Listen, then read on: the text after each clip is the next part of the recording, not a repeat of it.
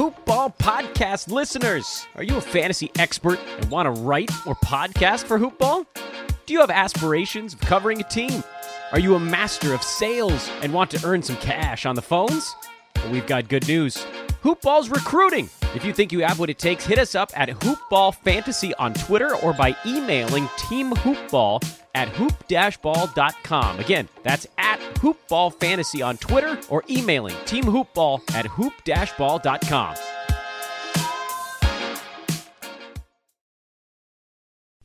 The following is a Hoopball presentation.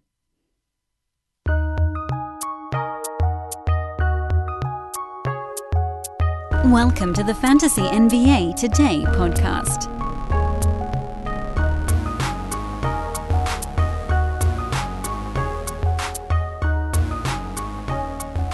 Today is not Thursday, but still we got news. And man, I'm glad I don't record my podcast first thing in the morning because Woj Bomb. We got to start the day with a Woj Bomb. The NBA has set their format for a return to play at the end of July, and I could not be more happy. Ah, man, we needed some good news these days. Man, we needed some good news these days. The NBA, as tweeted by the great Woj, is inviting 22 teams to Orlando, 13 Western Conference teams, 9 Eastern Conference teams. They will play 8 regular season games per team. So it has nothing to do with what their schedule looked like prior to the shutdown. There will be a play in situation regarding the eighth seed. The league's return will run from July 31st to October the 12th, and the NBA's Board of Governors will vote tomorrow to ratify the agreement. But based on the way Woj is tweeting, that appears to be a foregone conclusion. Yeah! That's what I'm talking about. Man, we needed some good news. Woo! I'll give you guys the tweets just in case you haven't seen them yet. Uh, the he Woj, as he likes to quote tweet himself, so I'll, I'll do my best to sort of cluster these things. Uh, the one that announced basically what was happening occurred 50 minutes ago as the time of recording this podcast about 9:15 Pacific time right now. The NBA's board of governors has a 12:30 Eastern call tomorrow with the intention of approving the league's plan for a 22 team return to play in Orlando. Each of the 22 teams will play 8 regular season games for seeding purposes for the playoffs. Joining the 16 current playoff teams, the Pelicans, the Blazers, the Suns, the Kings, and the Spurs out of the Western Conference, and the Washington Wizards in the Eastern Conference. If the ninth seed is more than four games behind the eighth seed, the number eight team makes the playoffs immediately. If those two teams are tighter than four games, or if there are more than two teams that are tighter than fourth games, a play in tournament will commence. The play in tournament requires double elimination for the eighth seed and a single elimination elimination for the ninth seed. What I don't know from Woj's tweets so far this morning are what happens if two teams are within four games. I'm guessing that it's just the closest among them.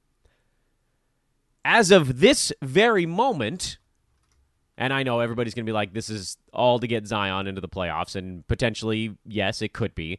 As of right now, the Grizzlies are three and a half games up on the Blazers, the Pels, the Kings, and four games up on the Spurs. They're six games up on the Phoenix Suns, who have a very rough road ahead, but I think they're probably excited to be coming back. At least something to play for.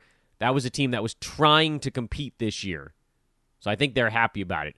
Wizards currently five and a half games back of the Orlando Magic. If I was a betting man, and I am, and I'm guessing we will probably have odds from odds makers on who's making the playoffs, who has the eighth seed, and all those types of futures will be coming back out of the woodwork. Unfortunately, this likely means that all season win totals are uh, dead bets now. Those are off the board. I don't think you're going to get paid. You're going to likely get refunded whether you had an over, under, and whether it looked like it was going to win or lose because they're not playing 82 games. Most likely, when you placed that wager, it said that it needed to be an 82 game regular season, so that's off the board. However, based on what I'm seeing right now, I would venture to guess that the Eastern Conference playoffs will probably not change, at least the eight teams that are in it. Don't know if the Magic might pass the Nets for the seven seed. That's a possibility. Pacers, Sixers tied right now in the five and six slots. Heat are two games up on each of those two teams, so they could potentially move around a little bit. And then you've got a little bit of space two and a half games to get to Boston, another three games to get to Toronto, and then six and a half to the Milwaukee Bucks up at the top of the heap. In the Western Conference, the Lakers are running away with the one seed, much like the Bucks are. They're five and a half games up on the Clippers. Clippers have a game and a half spread between themselves and the Nuggets for the three seed. Jazz game and a half back of the Nuggets. Thunder and Rockets tied a game back of Utah. Those are the five and six seeds. Mavericks game and a half back of both the Thunder and Rockets, and then the Grizzlies seven games back of the Mavs. And that's when things get, I don't want to say tight again because Memphis does have a little bit of a gap. Uh, but the Mavericks are sort of the cutoff for the upper echelon, and and you have to believe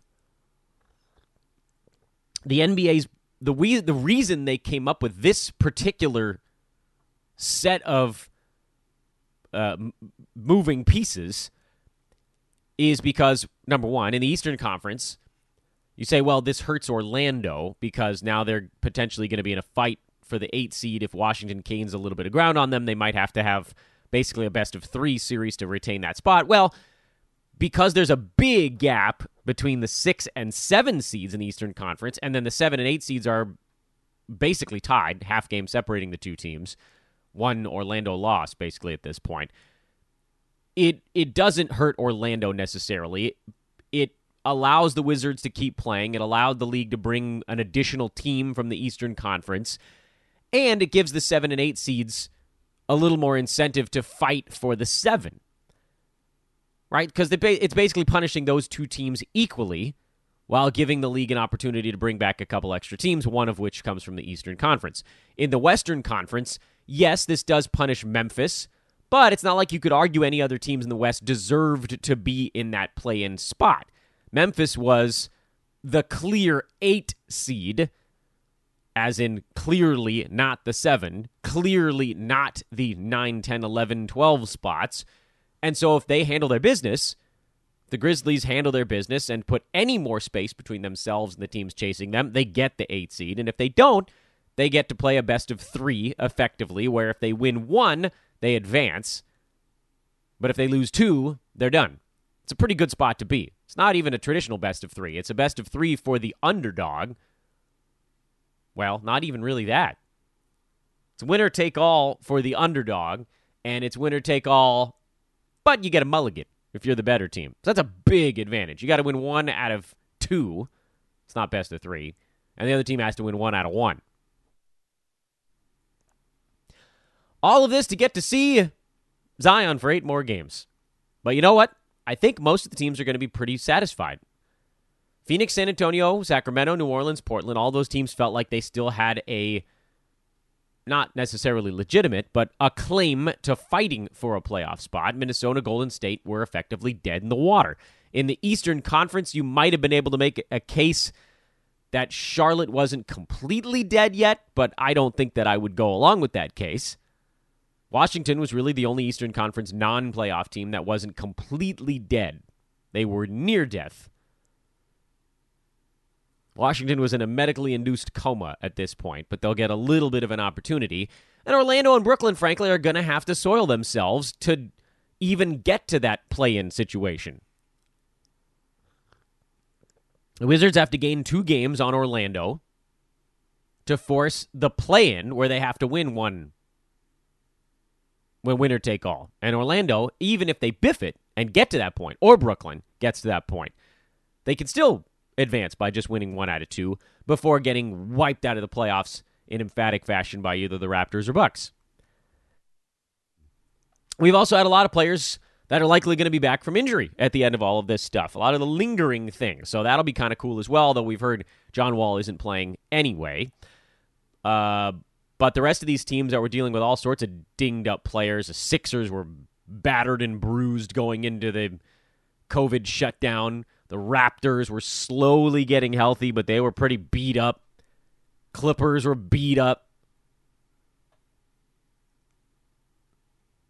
Pelicans have been in and out of injury all season long. Blazers have been beat up. Spurs have been beat up. So these all all these teams get to come back healthy, if perhaps a bit out of shape. But I got two words for all of you guys that got to the end of that segment of the podcast and thought, but wait, but this, but that. Who cares? Who cares? It's back. The NBA's coming back. You can start the countdown. October 12th being the last day means that you'll probably have next season start on Christmas Day. They'll give them about two and change, close to two and a half months break again, which, by the way, that's what we've had right now. We busted our off season into two chunks. Man, I'm excited about that. Woo!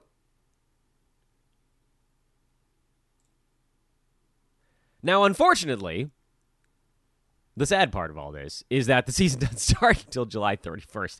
So we still have eight more weeks before we get to watch an NBA regular season game. I don't know if the team training camps are going to be televised, but you can bet I'll be watching them. And now, pressure's on you, baseball. Everybody else has a plan. Don't you screw this up.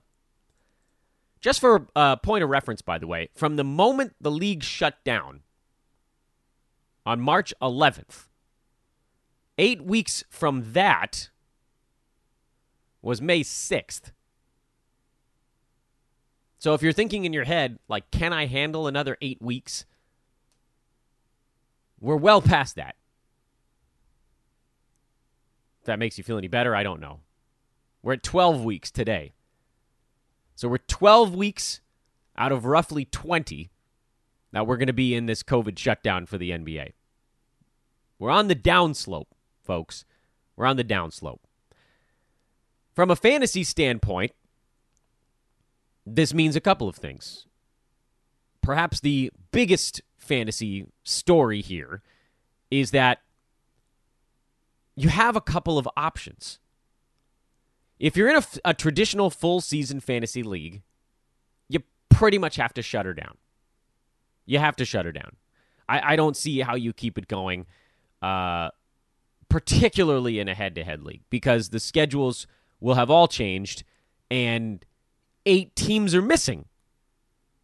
I, I mean, I, it would take some serious gymnastics to find a way to continue any league.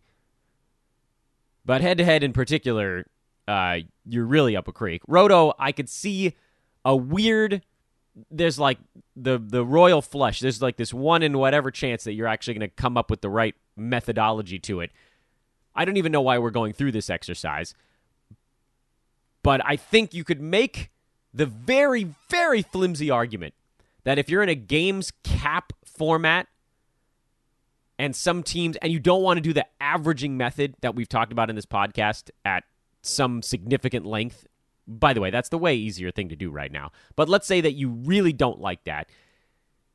You could let the teams that are trailing in games played, this is in a games cap roto format, try to maximize games over the next over the 8 regular season games that the 22 teams are playing. So basically, if they have anyone on the 8 teams that are out, they just drop them, pick somebody up. Uh you figure out which teams to freeze, meaning you set your upper threshold for games, and that'll probably be however many games the team in your league that has used up the most has played. So if you have a games cap of 82 at every position, you have 10 starting spots, you have 820 total games played. Let's say there's someone in your league that at the end of when the season shut down had used, you know, 740 of them or something like that. So that's your new games cap. And then anyone who is under 740 can use games until they get to that mark. The problem with that is that it's entirely unfair because you're going to have some teams that are going to lose their best players. The, you know, anybody who has Trae Young is not going to be able to play him anymore. If you have Karl-Anthony Towns, he's not going to play. D'Angelo Russell, Steph, not going to play. John Collins, not going to play. Kevin Love, not going to play. Zach LaVine, you get it. It's not everybody, but it's enough. It's enough to create an unnecessary imbalance. So maybe you're insane, and you know, really, these are the types of things you could do, I think, if you don't have money on your league, where you're going for bragging rights and you just kind of want the league to go on a little bit longer. But now that we know definitively that there are only 22 teams coming back, my strong recommendation is that one, we waited to find out for real what was going to happen. There was never a reason to rush this decision. The only reason to rush this decision was to get payouts out a little bit quicker.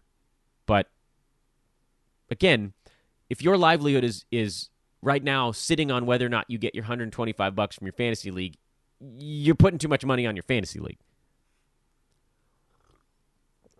I know there are extenuating, extenuating circumstances at the moment, but you may want to rethink how much you're putting on your league.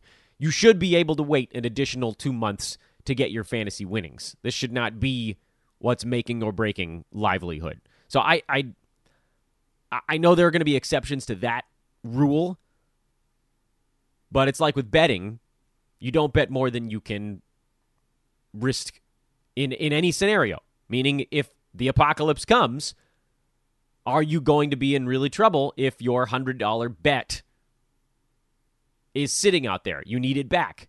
Well, then you shouldn't have placed it in the first place. So, to me, the downside of waiting, which was people don't get paid quite as fast, far outweighed the upside of ending it quickly, which remained nothing. The upside of ending it fast was people get paid more quickly. The downside of ending it fast is you missed out on any other potential type of return. Well, now we know what the return is going to be. We can make the call, which, as it turned out, would have been similar to just pulling the plug at the beginning anyway. But now we know for real. There was never a reason we needed to make our choice before the NBA did. Now we know. I think this is also going to make playoff leagues more popular this year. If you haven't played in one of those, they're fun.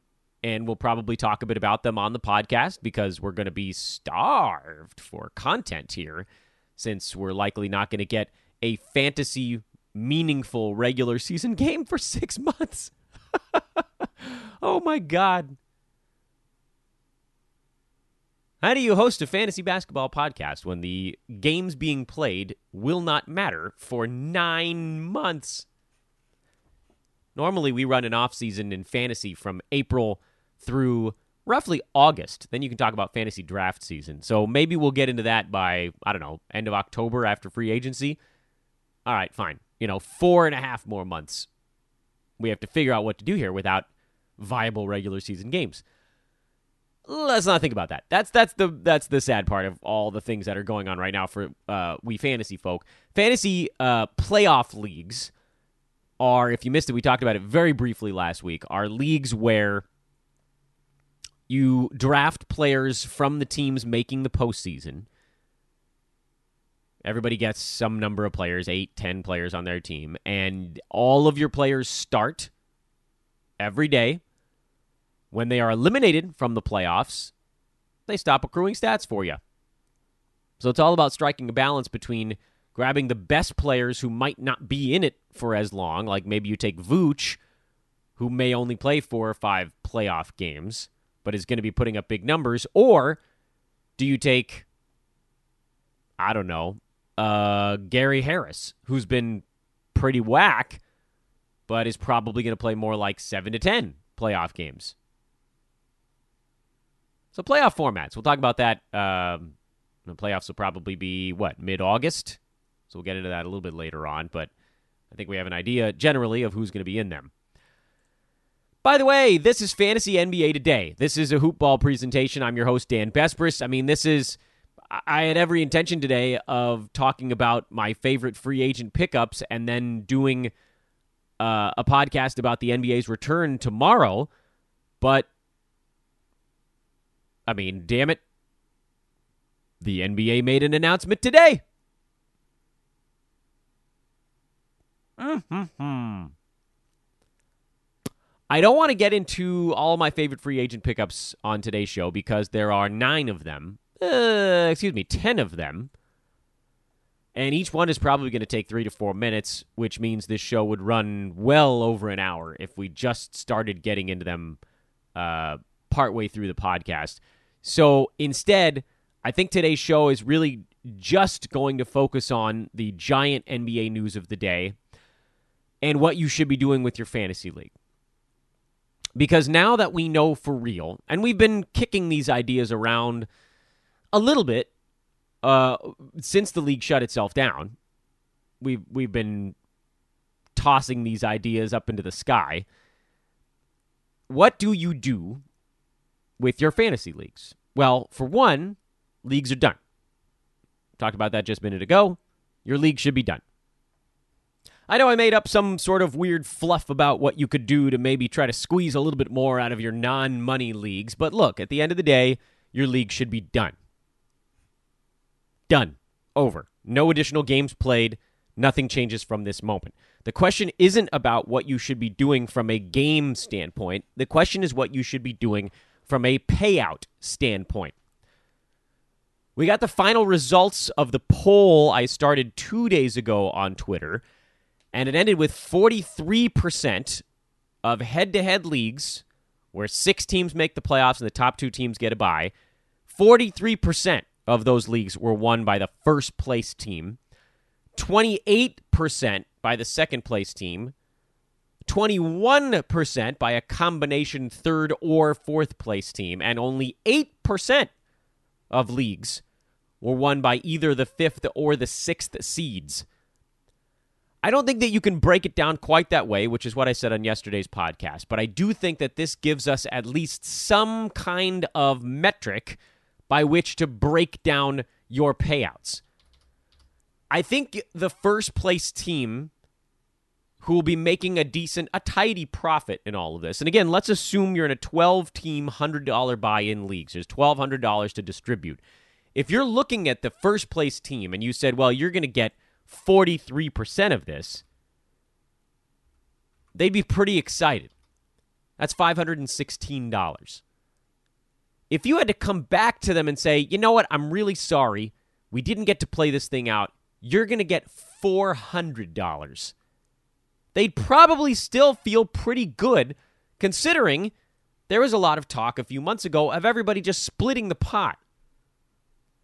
So let's say the first place team gets 33%. That still leaves us 67% to split among second through sixth, and maybe, if you're coming up on your playoffs, maybe like a seventh seed as well.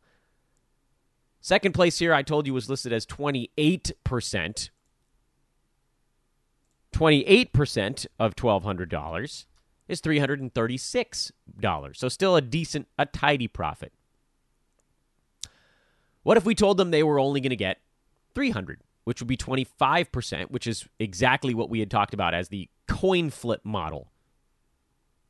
So first place gets 400, second place gets 300. We still got 500 bucks to play with. If the other four teams making your playoffs split that evenly, they each make a profit of 25 bucks, which I don't think is the worst thing in the world. But I'm inclined at this point, having looked through uh, all of the notes to say that fifth and sixth place get their buy-in back. Give them a hundred bucks a piece and just say thanks for playing. You weren't going to win this league, but you made the playoffs, so you get a free roll to next year. That gives third and fourth place 150 bucks a piece. They each made a 50% profit on their investment when they frankly probably weren't going to win the league. And they should be They should be okay with that. If you get a ton of pushback from anyone in this format, it might be the third place team. And if they do, I'd be inclined to say, okay, we'll find you another 25 bucks. So they get 175 and fourth place gets 150. And maybe you take that 25 away from second place and they get 275 instead of 300. Although again, they got that first round bye. To me, they should first and second place may need to be getting their their ducats. Maybe you take half from both. I don't care. Maybe you make that 287 from second place, you take 12 away from there and you make it 388 for first place. Get creative, get weird. If you have a seventh seed that hadn't been officially eliminated yet, I think they get half their buy-in back. So I'm inclined to give them 50 bucks in this format and find a place to piecemeal it together.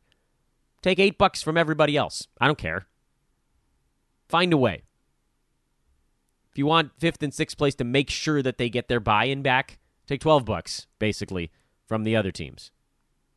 It's easy. It's very easy. Knock third place back down to 165. There's 10 of your 50 bucks. Knock second place down to 275. There's another 12. You're at 22 already. Knock first place down to 375. You got another 13 in your bucket. You're at 35 bucks already for that seventh place team. You only need to find another 15. I'm going to take 10 away from fourth place. They're getting 140. I only need 5 bucks. I'm going to take it from first place because they're still getting 370 at that point. So there's there you have my breakdown, which we did with adjustments due to people complaining here on the fly. I'm going to make sure that I did this right. And I did. So there's your breakdown 370, 275, 165, 140, 100, 150. And honestly, that breakdown probably favors third, fourth, fifth, sixth, and seventh far more than it should.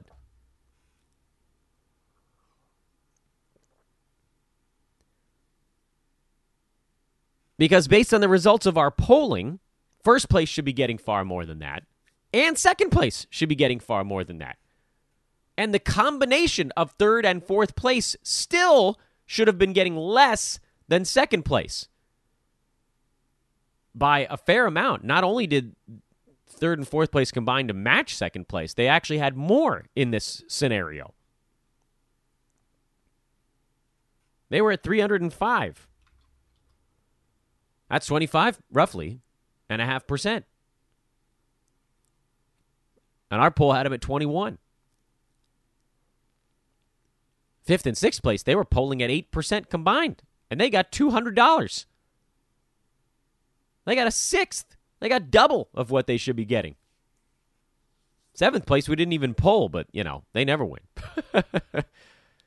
In any event, the reason I think that this way probably gets you as a commissioner through the year without getting screamed at too much is that first place still turns a decent profit. No, they're not going to get the whatever first place is going to get, five or six hundred bucks in your league, which sucks for them. But you know what? It didn't end. And the fact that they didn't have to play the playoffs and they get more than everyone else because they effectively won the regular season, I think they should probably be okay with that. Second place, same deal. They didn't win the regular season, but they're getting more than everybody besides first place because they had a better team. They had a better chance of winning if it finished. Third, fourth, fifth, sixth, and seventh shouldn't complain at all because generally they aren't winning leagues anyway. I mean, you saw from our polling, third, fourth, fifth, sixth, seventh, all combined are winning fewer than 30% of leagues. And yet, here, in this scenario, all of those teams combined were at what? $555? That's 46%. That's way over 30%. The only way we could have gotten more info is if we broke out third and fourth place separately. Because if third place was like 14 and fourth place was 7 and then fifth was 5 and sixth was 3 then there should have been maybe a little bit more of a curve to it but as it stands right now all of the teams that had a decent chance to win are making a profit and the ones that have a better chance than others will be making a bigger one frankly as someone who has a sixth place team in a head to head money league I'd actually be pretty happy to get my buy in back. I'll say it right there. I'd be pretty happy to, to have this format. I have a first place team in a head to head league, and I have a sixth place team. And the one I'd be more upset about is the first place one because I thought I was going to win that league. But at the same time, if someone's like, you know what? Here, you get about $300 in profit. Don't complain. You're in better shape than everybody else. My sixth place team, which frankly I don't think had a shot to win that league, if I get a free roll to roll into next year and do better, yeah, that feels pretty good. So that's where I'm at on that one. I'm gonna. I'm by the way, I'm gonna transcribe pretty much all of this over to Twitter at some point today. That's at Dan Besbris, D A N B E S B R I S. Over on the Roto side, to me, the equation is actually simpler because if you're in a Roto weekly league, meaning you don't have a games cap, your league is just done. Whoever was winning won. First, second, third place. That's just how it is. I don't know how your payouts are done. If you fell out of the money at the very last second, I'm sorry. I'm sorry. I know Brew was on the show uh, a few weeks back, and he mentioned he fell from second to third place on the last day of the actual regular season. That sucks for him. It does, but that's the way it goes. That's the way it goes. You can't do anything about it. Because in weekly formats, you're maximizing your games every week. You're not using the best player every time. You're using the guy that's going to have the best individual week. If you have a clunker who's going to play five games or a superstar playing one, you play the clunker in that spot. You get the extra games. There's nothing you can do between now and the end of the year that makes up for what you did or didn't do to that point.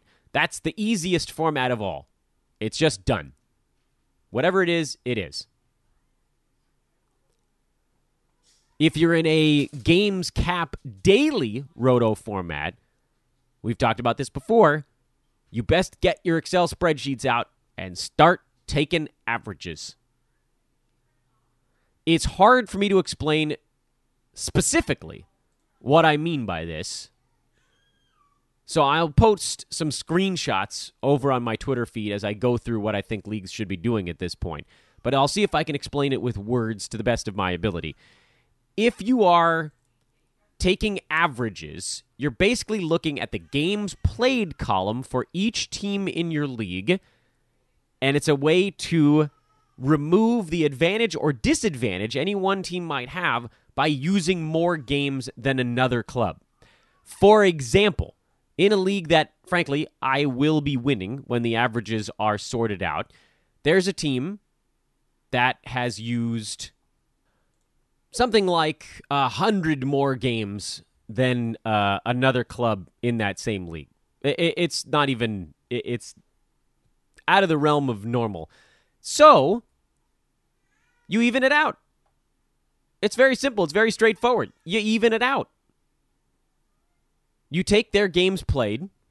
Let's say they've you know they've used up you know 760 of their games or something like that. You take their games played and instead of looking at the 10,000 points they've scored, you divide 10,000 by 760 and you get, okay, well, this is the points per game that that team has acquired over the course of the regular season. Thus, if there's a team that is at 9,999 points on the league scoreboard, they would actually be below the other team, even though, let's say, they've used 30 fewer games, 730 games. Well, that's an easy one to figure out because Eventually, the team that had used 760 games was going to hit their games cap, and the other one, in one more game, was going to pass them in that number. They were clearly the better team in the points category, but the only thing keeping us from seeing that on the league page is that one team had used 30 more games than the other. So it's very important to translate this into averages. Here's the other problem and I'll illustrate this as best I can via a, to- a spoken word podcast when I can't use visual aids, uh, you know, without going to Twitter after the, the podcast is over. Sometimes when you do the math on this stuff, you're going to find that teams are really close together both before and after you run averages on the different clubs. For instance, and I think there are actually people in this league that are listening to the podcast, so I won't use any names. I ran the averages on one of my roto leagues, and the top two teams have 71 and 70 roto points, respectively, when it all shakes out. Third place team is at 68, fourth place team is at 65. You could make a pretty reasonable argument that the top three teams were all damn close to one another, three points separating first and third. But even if you didn't want to go that far, first and second place being separated by one point is pretty much nothing. And I don't think you can give the first place prize to the team that had one extra roto point, especially if they were the team that had used fewer games to that point, because that meant that team had probably been playing more of their superstars, more of their best players, and the other one had probably been playing a couple of slightly lesser players. And the team that had played fewer games was actually on pace to be a little bit under at Final Horn, meaning they were going to have to play more guys that weren't in their top tier. They do have the advantage of being able to track down specific categories in the way that they sort of chase teams down. But if you run the averages on your league and you find out that two teams are separated by one point, you almost definitely have to combine the payouts for those two spots. So in this case, it would be first and second place. You combine the payouts and split them down the middle or really damn close to down the middle. Like I don't know, again, if this was a $1200 league and say first and second place get 500 and 300 respectively, probably more than that come to think of it, but whatever. Instead of splitting that 800 400 apiece, maybe you go 450 350 or something like that. Or maybe it uh, it wasn't going to be quite as as close. Maybe first and second place were 600 and 300. Instead of getting 450 apiece, maybe you go 500 400 or something like that. But it almost definitely shouldn't be the 600 300 if the league had finished with one team above the other. Because we're we're fudging the numbers a little bit here. We're trying to get the fairest possible outcome of these values, but there are always little things that get in the way. I mean, you, we don't know what these teams were going to do the rest of the regular season. You could try to figure out which team was getting healthier or which team had a better chance of actually hitting the game's cap barrier. All of these little things. You know, if there are about 20% of the season left, who actually could get to that mark in games played. But to me, at that point, the commissioner, you're doing too much. You're doing too much when the much simpler and fairer solution at that point is just to say, look, you guys are basically tied. You guys were a virtual tie. You're splitting your two pots. What if that happens between third and fourth place? Like, what if your league pays out only top three, but the third and fourth place teams are in a virtual tie? Well, they then split the third place pot. That's just the way it goes. We've been left with a sh you know hand. We've been dealt an, uh, a, boop, a poop hand here this season in terms of trying to sort out how fantasy leagues are going. Some teams are going to maybe get a little bit less than they're hoping they would have, and others are probably going to get a tiny bit more. And honestly, there are leagues where the fourth place team may have had one of the best claims to winning. Like maybe they were about to make a run. They're just going to be satisfied with whatever payout they get. Leagues, only join leagues you have a commissioner you trust. That's the big lesson from all of this because you never know what sort of insane crap is going to go down. You need to be able to trust your commissioner. You need to know that your commissioner is taking the time that we are here on this podcast to come up with the most, the fairest possible way to distribute funds. There are a lot of teams in your league that have no claim to a single penny at the end of this season, but there are some that have a claim to some. Does that make sense? Some have a claim to some. And so it's our job as league commissioners to figure out the right way to distribute this. Not the way that's going to make everybody happy, but the way that's going to make everyone the least annoyed. If someone's happy, you probably did it wrong. If everyone is just a tiny bit annoyed, you probably did it right. Commissioners, reach out to your leagues. Let them know the process that you're working through. Let them know you have their best interest at heart. Let them know you're not trying to set this up to help yourself. The league that I was just talking about, my team was actually on a run. Fifth place. That had been an eighth, I think, what, a month before. It's too bad for me. Ran out of time. Shouldn't have been that far back. And the one I'm in first place, well, let's hope the averages bear that out. Okay, you got to go with the fairest possible method. It's the only way this thing. It's the only way this thing works. And you're going to have to do some splitting, and people are going to have to be okay with that. Other reasons to collect money before the season starts. so, something like this happens, the commissioner can distribute. And guess what? If someone gets pissed and leaves your league, screw them. You can find somebody else. I promise. Especially if you're listening to this podcast, because when people start joining leagues in October this year, normally July, August, we have plenty for you. We got people we can throw into your league. You'll be fine.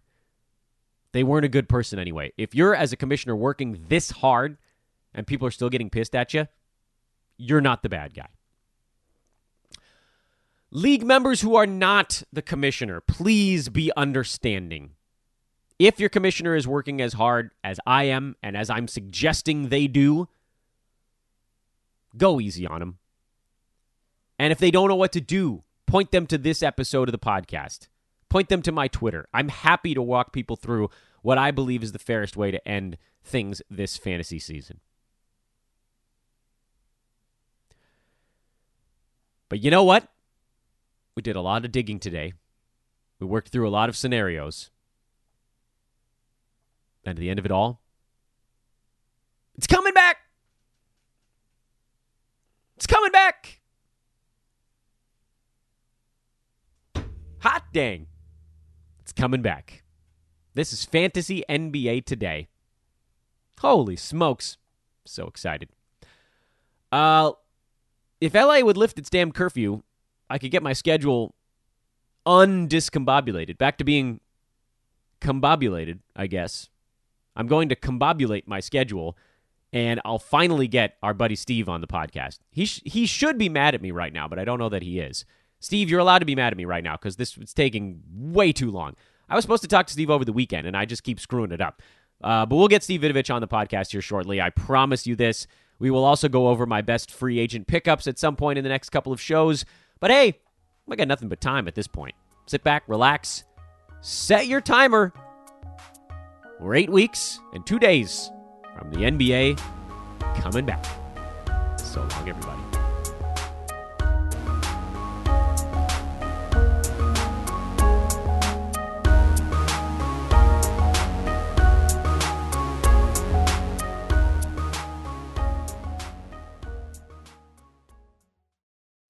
This has been a Hoopball presentation.